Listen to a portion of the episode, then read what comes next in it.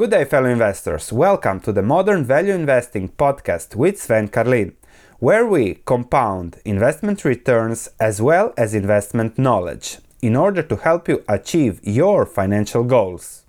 Good day, fellow investors. If you want to be a great investor, you need to know what to do. And especially in these difficult, volatile market times, I feel that a lot of people don't know what investing is. And in this video, I want to focus on that because that's the only thing that can help you survive these times, get stronger out of these times, and even compound wealth at a faster rate. Today, we're going to discuss Li Lu's 15 mental models for investors that have helped him really do great over time.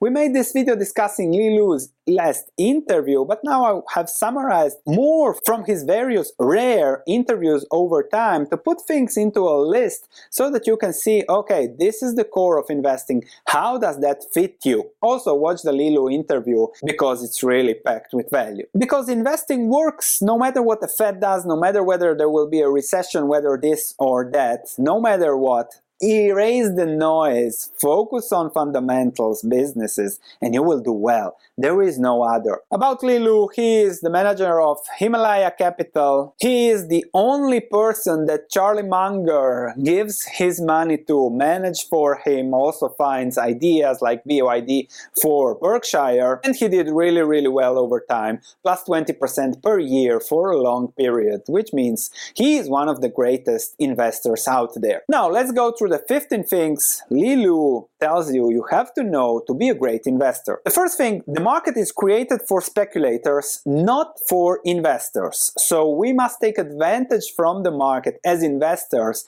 Don't fall into the speculative trap. Let's take an example here. Just let's take Tesla over the last year. Just look at the ups and downs. So from 600 up to what is this 1200 more than 100% and from then again down to 600 700 again. That is the market. And nobody can tell me that here here it was worth 600 then it was worth double in just six months and then six months later it's worth again half of it. This is pure market speculation because everybody wants to buy something that goes up and not miss out and everyone wants to sell something that goes down. And Tesla is really a great example of that. Because the market is designed for people who are flawed in their thinking and are attracted because they like to trade and make fast money.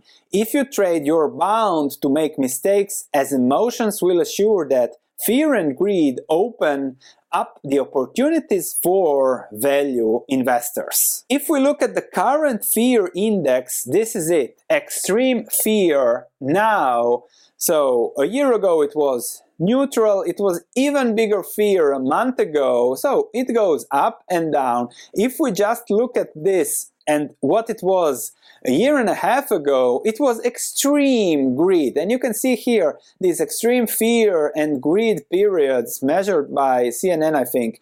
It's really, really insane how this works. And then data shows that less than 5% of stocks are held by value investors, 95% of stocks are held by speculators, no matter the billions or the pennies they have, most people are speculators and that's how the industry works and that's how the market works and that's why they cater for them not for you as a value investor. Also, if we look at the most traded stocks in Europe over May for um, eToro, you can see here everyone is chasing that Tesla trading it or other companies. So really, really constantly chasing that stock performance instead of focusing on the businesses, owning it for the long term. No, it's always about trading. That's human nature and we have to take advantage of it. And the way to take advantage of it is to think like a business owner, not a stock market speculator. So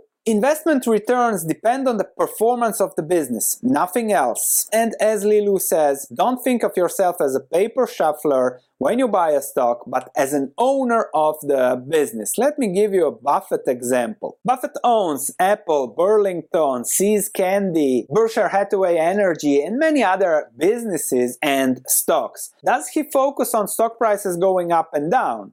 No, he focuses on how much those businesses make. And those businesses make 28 billion in cash flows directly to Berkshire plus 8 to 10 billion in hidden earnings. Let's say 46 billion per year. If you are an owner, you focus on okay, I have 36 billion created per year in value. How does that fit me as an owner? That's the mindset, not as the stock price of Berkshire goes up and down. We'll discuss this example through the video. And you can think as an owner, if you have a long-term horizon, what does Buffett think? Buffett thinks, okay, how am I'm going to redeploy those 46 billion and invest them, compound them for more. Let's just put here 46 billion as initial investment, no additions anymore, length 20 years. Let's say Buffett aims for an 8% interest rate, and then let's see if he does, I don't know, 4 or 12. Over 20 years, his 36 billion start can go to 167 billion to 400 billion, 350. So that's the variance there. But he's focused on creating value, getting that money and reinvesting, and he'll likely do 8 10%. Thus, the current yearly 36 billion will be compounded constantly to more and more billions. And when you add each year of that, then you know what Warren Buffett is doing. And that's what you focus on. There will be ups and downs, there will be recessions, there will be everything, but you have to focus on what the business can do. And you have to train to think as an owner. That's why it's better to think as market cap, not really stock price. Because if we look at the stock price of Berkshire, it goes up and it goes down. But if you think as an owner, then you look at the market cap, 600 billion, you look at the 36 billion in value created over time, no matter what, and then you say, how does that 36 billion deal for me compared to the market cap? I'm an owner of Berkshire. Do I like the earnings? Do I like what they do with the earnings? And how does that add value for my for long-term financial future? Because if those earnings compound, this is the answer, and you see how that compounds over time. Over the short term, yes, there are times when Berkshire goes down 40%. That's very, very normal. Even when other stocks go up, Berkshire goes down 40%.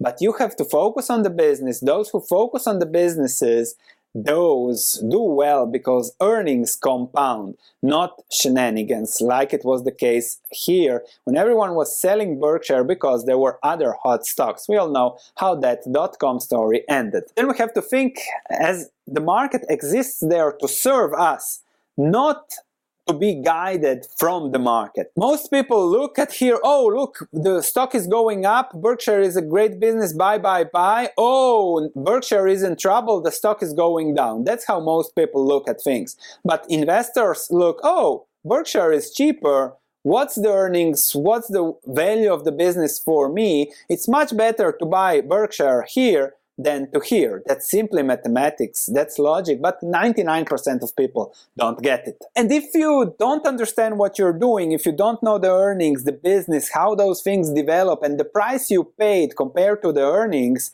then you will get destroyed by the market because the market is merciless when that happens. If you want to see when there are no earnings, when there is nothing, how merciless can the market be? Just look at this. So those who don't know what they are doing, just following trends and living on exuberance and saying here how they expect 20% per year ahead from here, those usually get punished because they are not focused on the businesses, they are just gambling with other people's money. So that's what happens if you don't know what you're doing. And if you don't know what you're doing, then you usually buy here and sell here because that's how things go. And I think that most people don't know what they are doing because they are investing in index funds because that's the thing to do and that's it. I don't want to think about it. But there will be trouble ahead. We discussed it a lot, a little bit here. Try to educate people. I try to do my best, and uh, that's all I can do. And I thank you for your support. And now, what happens when your stock is down 50%? If you know what you own, then that is not a problem for you, even if you don't have much money to buy more, because you know that you have bought value. And it's normal that stocks fall. Ray Dalio says that at any given moment in time, an asset class can crash 70%. So I'm always ready for my portfolio to crash 70% and then see how to go about it and how to build wealth from there. I know it will happen. Berkshire crashed 50% from top tick to bottom tip every 12 years over the past five decades. That's a given. And the key is that even if you don't have any money, if you have a good business and you are a good investor, you can sit through watching your portfolio down by 50% and not being affected at all. So that's something that can happen, and everybody will start thinking it's terrible, my portfolio is down, things are terrible. But actually, things are on a discount, you will get some dividends, you'll reinvest, you will accumulate more wealth over time, and that's about it. Eight, stand on your own. This is very important. I have a research platform, many customers, and many are following me in what I do. But I always tell them we are all different. I can explain the risk and reward of your investment, but you have to understand understand how it fits you. Because sooner or later, the position, any position can turn against you. And if you don't have any insights into the business, the risk and reward, and what you took and how it fits you, when it goes from 100 to 50, you aren't going to know if it will be back to 100 or 200. That's the problem. That's the the issue I have with people just following, but I try to do my best and educate so that they know the risk and reward and then see how that risk and reward fits them. Now, let's go on how to find businesses to own. When an opportunity presents itself, here is the checklist. Is it cheap? Depending on your returns that you can get from the business. Is the business good? Berkshire is a great business, for example. Is the management trustworthy? Is there enough external validation for that Buffett, for example? What else am I missing? Why it is cheap? Why does this opportunity exist in the market? I made a video here that Berkshire will deliver 10% over the next years, that Berkshire is trading at a P ratio of 10 and it will not trade again that soon. But why did this opportunity represent itself here? Because everyone else was chasing other things that will do much better over time. So everything was here very, very hot, doing great. It's time for the new world to come, and therefore they were selling Berkshire as they did here because there was something else and Buffett is old. That's why the opportunity was there. And then, of course, it's to be curious about businesses, about investing in businesses. How much money does Burlington Northern Santa Fe do for Berkshire? Do you know? If you don't know, then you don't invest in Berkshire. They're just investing in the stock price going up and down. Around 6 7 billion per year, if you must know. So be curious, be a researcher, look at things, learn more about the things that impact your business, read everything, and over time you will accumulate enough knowledge to know about investing. That's it. You have to put in some time. And then, of course, apply value investing, four concepts there, because value investing works no matter what. So you are a business owner, look for a margin of safety and the market is there to save, serve you, not to guide you. What's your circle of competence? So stick to your circle of competence. We didn't discuss yet the margin of safety for the principles. What does it mean? So the margin of safety is a methodology and price is what you pay, value is what you get. If you get more value than what you have paid, then you have a margin of safety. Value is yes uncertain, so it should be priced at the lowest possible price. Low price is equals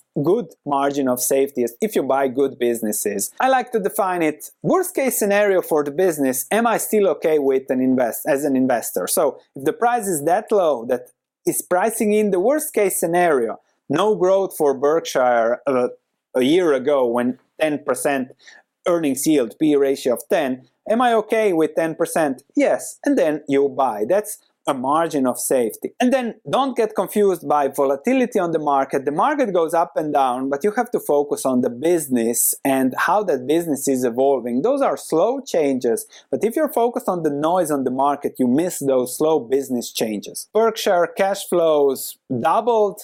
This is not including the hidden earnings from the stocks over the last decade revenue doubled. So no matter what was the ups and downs over 10 years you can see here how revenues doubled. And if we look at the stock price it quadrupled over the tripled over the last 10 years. Now it's a little bit more exuberant but here it was in line with the double of the revenue. So everything follows the business and the compounding. If you buy at low prices, you have a margin of safety. And at the end, it's all about you. You have to be independent, unemotional as much as you can be patient and extremely decisive when there is an opportunity to invest in. That's how it works. Ask yourself questions about the business, about investing, and of course, you must understand the power of compound interest, the eighth wonder of the world. And